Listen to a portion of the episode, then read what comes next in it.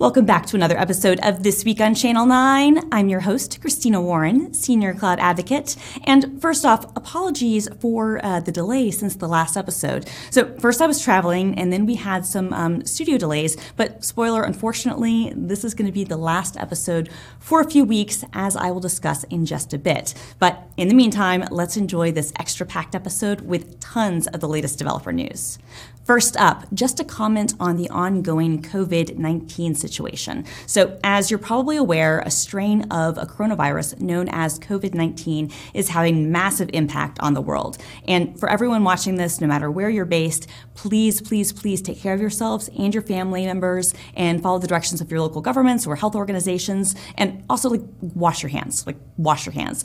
Cold and flu season is bad enough, but this latest wrinkle is understandably concerning many people. And so here in Seattle, all Microsoft employees have actually been asked to work from home, and our studio will be closed for a few weeks. Now, I will miss you all, but please follow us on Twitter for your latest dev news, and we hope we'll see you soon. But you know, the great thing about technology is that we can now do more online and remote. And on that note, Microsoft Teams is now available for free to all users, including small businesses, enterprises, governments, and schools. And I've got a link in the show notes and the description for how you can get more info on that and hopefully have an easier time collaborating.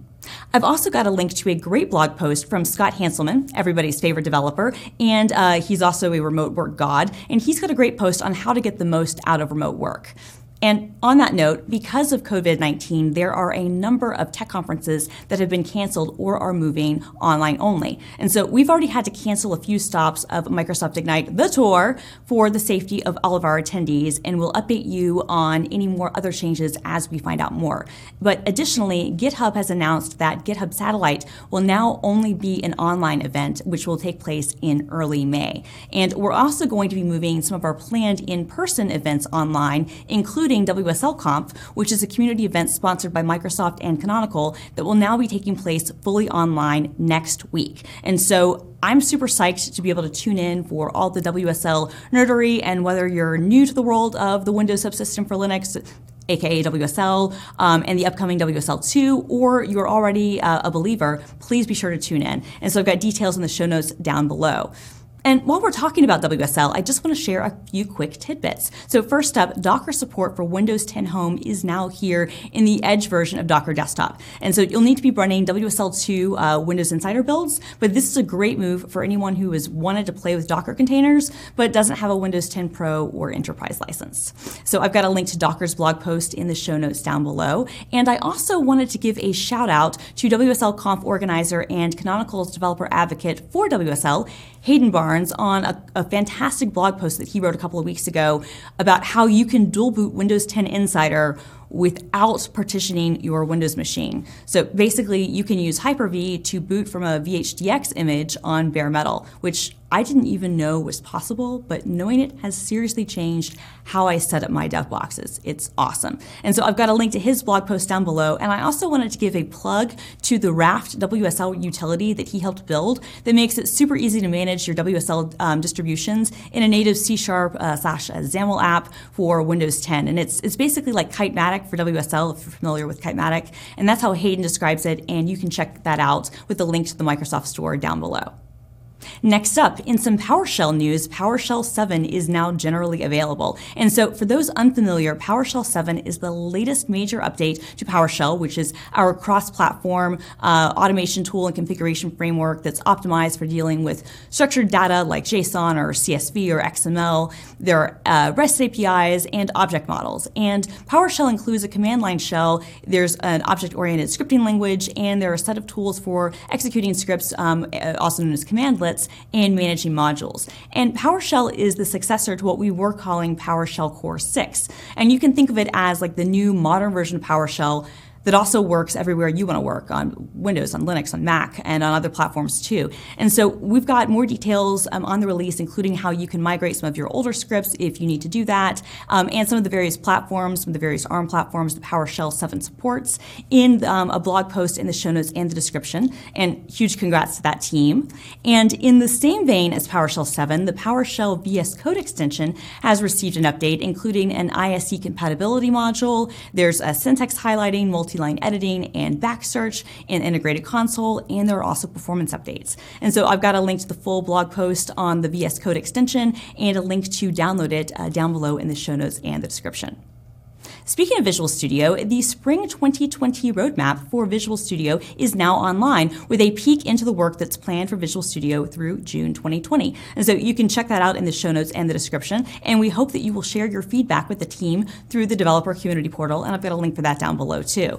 And in some Visual Studio Online news, since the public preview of Visual Studio Online went live in November, the team has been hard at work making changes and improvements based on your feedback. And so there have been some new changes that have rolled out, and some of those new features include support for Docker images and Docker files when you're creating your environments. So that's really great. You can customize a lot more. And there's also support for even more projects and default environment setups out of the box. There's a turbo mode and the ability to turn on the latest features in the browser. And so I've got a link to a blog post with all the details in the show notes and the description down below. And if you haven't tried out Visual Studio Online, now's the time to do it. It's great. Next up, PowerToys, our new open source utility tools, or toys, for Windows is now at version 0.15.1, and this release fixes more than 100 issues, makes you aware of when a new version of PowerToys is available, it removes the always run as admin requirement, there are some improved Fancy Zones compatibility with lots of different applications, and more. And a huge shout out to Clint and the rest of the PowerToys team. I love what they're doing and building. On Channel 9 this week, there's tons of great content. So first up, on Visual Studio Toolbox, you can learn more about the Uno platform and how it works behind the scenes. It's really great. And over on the IoT Show, Olivier talks about running Azure IoT Edge on Yocto Linux, which is awesome. And on Careers Behind the Code, Stephen Tobe, who's a partner architect on .NET, talks about exploring different disciplines in your career. So check out all those videos in the show notes down below.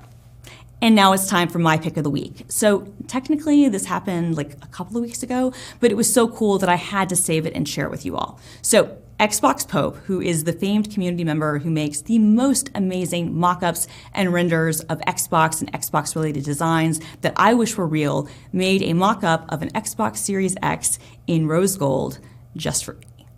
And as I said on Twitter, Phil Spencer, if you make this happen, I will literally change careers and become the greatest Xbox Series X advocate the world has ever seen. Like, I swear, I'm gonna do it. Like, I'm gonna quit my job and just go work for you. So please make this.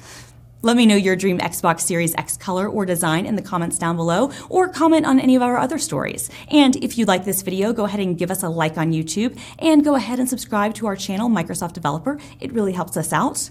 So I'm not sure when I'll be back. I would love to try to do this remote if possible, but in any event, stay safe, wash your hands, and see you next time.